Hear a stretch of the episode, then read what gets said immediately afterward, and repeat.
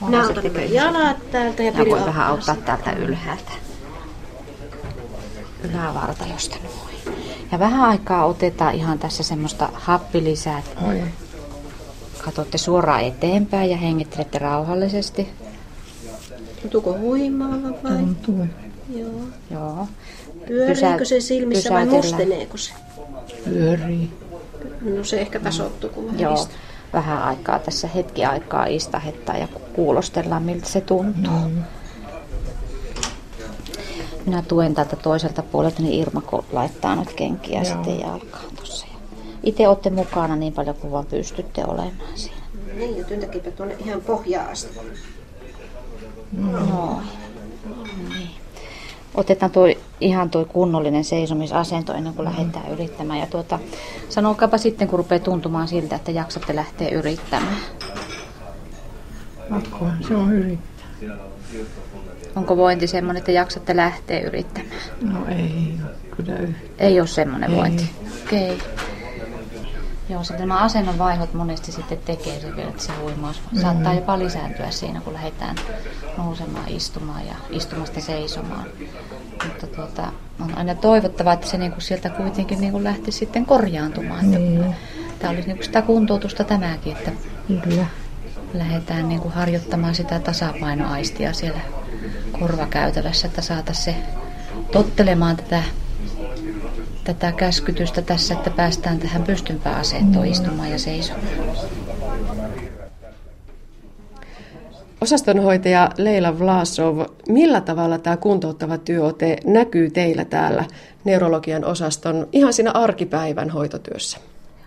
No, kuntouttava hoitotyöote on meillä ihan jo sitä ak- akuuttivaiheen hoitoa ja se on hyvin moniammatillista ja, ja vastuu on siitä kaikilla, kaikilla ammattiryhmillä ja siinä tavoitteena on tietysti luoda se mahdollisimman hyvä lähtökohta sitten siihen kuntoutumisen kokonaisonnistumiseen.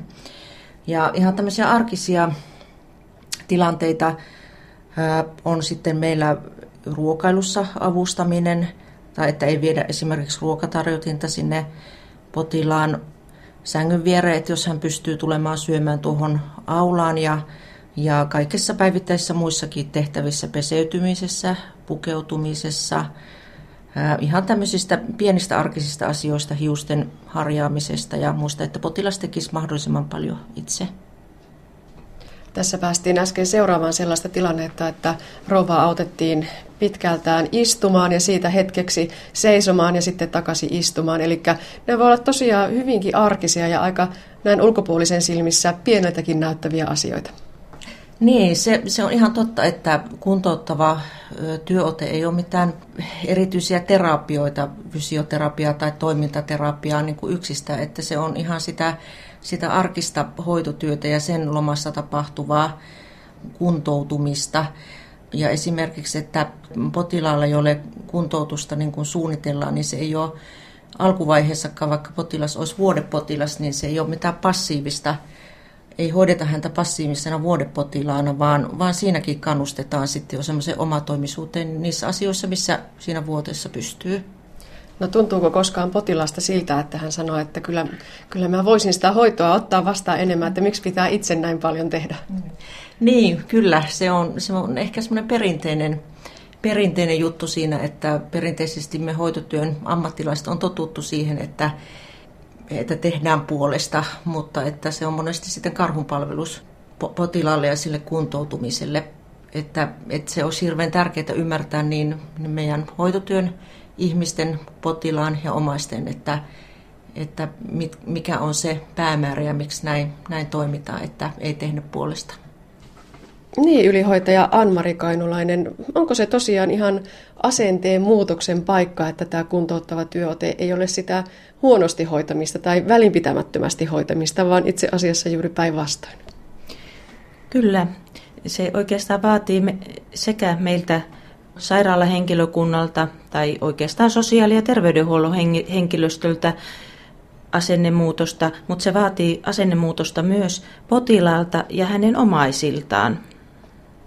Kuuletteko te täällä niitä omaistenkin kommentteja, että, että miksi täytyy syödä itse tai, tai miksi on pakko nousta ylös, että kun olisi niin kiva vaan pötköttää siellä sängyssä. Kyllä, kyllä sitä kuulee ja, ja omaisilta saa vähän palautetta, että kun minun, minun lähestäni ei ole hoidettu ja hänen, hänen on pitänyt tehdä itse näitä asioita. No kerrotaan vielä, miksi se kuntouttava työote on niin kovin tärkeä? Miksi siihen halutaan kiinnittää näin vahvasti huomiota? No ihan tutkimustenkin mukaan niin sillä ajatuksella, että ylös sängystä noustaan mahdollisimman nopeasti, niin, niin on ehkä semmoinen hyvin keskeinen asia, että pitkä vuodelepo on kaikille ja varsinkin vanhuksille niin haitallista jo ihan sen takia, että lihasvoima vähenee nopeasti ja ihan muutamassa päivässä. Ja tällä akuutin vaiheen kuntoutuksella ja kuntouttavalla hoitotyön asenteella niin vaikutetaan ehkä sen koko kuntoutuksen, myöhemmän kuntoutumisenkin onnistumiseen. Ja, ja tällä tietysti haetaan kaikkea sitä, että, että potilas kotiutuu mahdollisimman nopeasti, estetään sitä laitostumista ja, ja minusta tosi tärkeä juttu, jota niin kuin ihan henkilökohtaisestikin ajattelen, niin mahdollisimman hyvä elämänlaatu saavutettaisiin sillä, että, että potilas on mahdollisimman omatoiminen. Ja totta kai sitten tämmöisessä kuntouttavassa hoitotyön ajatuksessa on se, että, että kun ei jää vuoteeseen, niin sillä ehkäistään isoja komplikaatioita, joka on myös se potilaan hyvä, että ei tule verenkierto-ongelmia, laskimotukoksia, keuhkokuumetta, ehkäistään hyvin, hyvin monia asioita, joita ei sitten, sitten ehkä ajatellakaan, mikä merkitys niillä on niiden syntymiseen. Me autetaan täällä molemmilla puolilla, ollaan auttamassa. Ja itse olette mukana ja ihan rauhallisesti mm. lähdetään sieltä nousemaan. Pitkä kurkota eteenpäin ja paino molemmille jaloille. Ja haetaan heti se sama keskiasento, mikä äsken tuossa istuessakin oli. Että tunnistelette itse sitä, että onko se nyt samalla tavalla. On se. Hyvä. Ja se näyttääkin vähän siltä. Niin. Teillä hyvin kantaa jalat mm. Niin. Mm. Joo. Topakasti ottavat. Mm. Huomaatteko, että lähtee pikkusen kallistamaan tänne oikealle nyt? Mitä tekisitte, että saisitte sen taas sen painon sinne myös se toiselle puolelle? Niin, no mun pitäisi vaan sitten siirtyä. Juu, sieltä lantiosta lähette Sitä painoa rohkeasti Sinne päin, Jalat just. pidätte painoa. Niin. Tässä on huomattava se, että kuntouttaminen on pitkälti myöskin sitä, että henkilö kuntoutuu, eli henkilö itse on se avainasemassa oleva. Ja siitä, mikä hänen oma halunsa ja kykynsä on kuntoutua, niin siitä on hyvin paljon kiinni. No puhutaanko tässä fyysisestä kuntoutumisesta, henkisestä kuntoutumisesta vai molemmista yhteensä? No tietysti puhutaan molemmista, mutta, mutta hyvin pitkälti silloin, kun puhutaan näiden iäkkäiden sairaalapotilaiden selviytymisestä, niin se on hyvin yksinkertaista, että kyse on kävelykyvyn mm, saavuttamisesta uudelleen. Ja se on nyt sitten lähinnä vain fyysistä kuntoutusta. Tietysti on kaikki tällaiset henkiset elementitkin joudutaan huomioimaan, mutta suurin osa kuntouttavasta työstä tässä tapauksessa on yksinkertaisesti liikkeelle lähtösängystä. Mikäli potilas tällainen iäkäs henkilö jää sinne sänkyyn vähänkin pidemmäksi aikaa, niin silloin alkaa kuolleisuus nousta ja yhä enemmän tulee henkilöitä, joita ei sitten enää kävelykykyä enää sitten saavuta tämän jälkeen ja henkilö on sitten sen jälkeen mm, laitoshoitopotilas.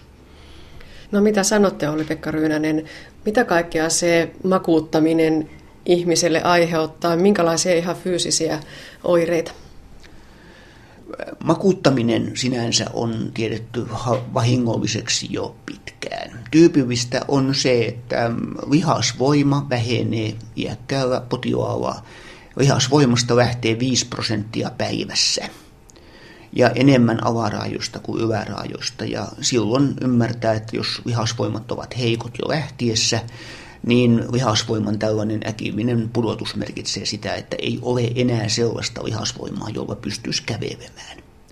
Sen lisäksi ihmisen elimistö sopeutuu makuasentoon ja seurauksena on pystyyn nousto, nostoyrityksessä tapahtuva verenpaineen romahtaminen. Silloin silmissä sumenee ja jalat pettää alta ja henkilöä on hyvin vaikea saada liikkeelle enää sitten sen jälkeen.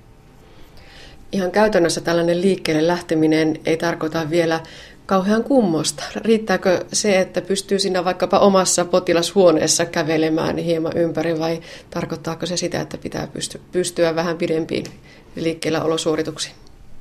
No, jos ajattelee henkilöitä, jotka ovat akuutisti sairastuneet ja joutuneet sairaalaan, niin hyvin nopeasti pitäisi päästä siihen tilanteeseen samantasoiseen liikuntaan, missä hän on ollut ennen tätä akuuttia sairastumista. Jos tämä nyt on ollut lähinnä sisätiloissa tai hyvin vähäistä ulkona liikkumista, niin sekin on sentään paljon parempi vaihtoehto kuin vuodepotilaaksi jääminen. Joten sitäkin, siihenkin kannattaa silloin pyrkiä. Samaan tasoon, mistä oli lähdetty ennen sairastumista. No riittääkö se, että kuntouttava hoito aloitetaan sitten tietyn vaiheen jälkeen? Vai pitääkö tämä kuntouttava työote saada osaksi sinne ihan akuutin hoidon mukaan? No meillähän on tehty paljon työtä kuntouttavan työotteen hyväksi ja näin on hyvä. On kuitenkin huomattava, että viiveitä ei saisi tulla ja toistaiseksi on liian vähän kiinnitetty huomiota siihen, että nämä viiveet pitäisi saada minimoitua ja silloin se tarkoittaa sitä, että kuntouttava hoito alkaa ihan sieltä hoidon akuutin sairauden hoidon alkuvaiheista, eikä siihen saisi tulla ylimääräisiä viivepäiviä oikeastaan ollenkaan. Esimerkiksi yksi viikonloppu, joka menee niin kuin sairaalassa makaamisena, niin se voi olla jo liikaa, että sitten sen jälkeen tarvitaan pitkällistä työtä ennen kuin siitä päästään liikkeelle. No entä sitten vielä loppuun se potilaan näkökulma? Ymmärtääkö iäkäs potilas oman parhaansa, kun häntä patistellaan liikkeelle? Useimmat ymmärtävät, mutta ei ehkä kaikki. Potilaalle täytyy sanoa se viesti, että jos ei lääketieteellistä estettä ole, niin sängystä on päästävä pois mahdollisimman pian. Jos ei pääse, niin on uhkana, että sinne jää. No nyt me olemme täällä neurologian osastolla, jossa se kuntouttava työote on ollut perinteisestikin aika vahvaa, mutta Anmari Kainulainen, pitäisikö se lähteä liikkeelle ja lähteekö se liikkeelle ihan jo sieltä esimerkiksi ensihoitaja-arjesta ja kulkee sitten koko hoitoketjun läpi? Meillä on tarkoituksena nyt täällä kysissä ja oikeastaan koko sairaanhoitopiirissä tehostaa tätä kuntouttavaa työotetta ja, ja tarkoitus olisi, että se lähtisi sieltä hoitoketjun alusta. Eli kun ensihoitajat menee potilaan luokse kotiin, niin he kartoittavat sen potilaan toimintakyvyn ja, ja lähtötilanteen jo siellä kotona. Ja, ja saattaa olla, että he hoitavatkin sen potilaan jo siellä kotona, ettei hänen tarvitse tullakaan sairaalaan asti. Ja, ja tällä tavalla me vältytään siltä, että, että se potilaan sairaalassa olo tai sairaalaan joutuminen, niin se pitkittyisi. Ja sitten me ollaan lisäksi vielä kiinnitetty huomiota, kun potilas tulee sieltä ensihoitajien mukana päivystykseen, niin päivystyksessä myös otetaan huomioon jo se kuntout- ja otetaan käyttöön kuntouttava työote ja ja lähdetään viemään sitä eteenpäin tässä hoitoketjussa aina teho-osastolle ja vuodeosastolle ja sieltä edelleen jatkohoitoon, perusterveydenhuoltoon ja aina kotiin ja kotiutumiseen saakka. No riittääkö periaatteessa se, että kuntouttava työote näkyy täällä erikoissairaanhoidon puolella? Tulevaisuudessa potilaat ovat yhä lyhyemmän ajan sairaalassa ja toimintatapoja pyritään muuttamaan avohoitopainotteisemmiksi, mikä sitten lisää haasteita nykyiselle perusterveydenhuollolle.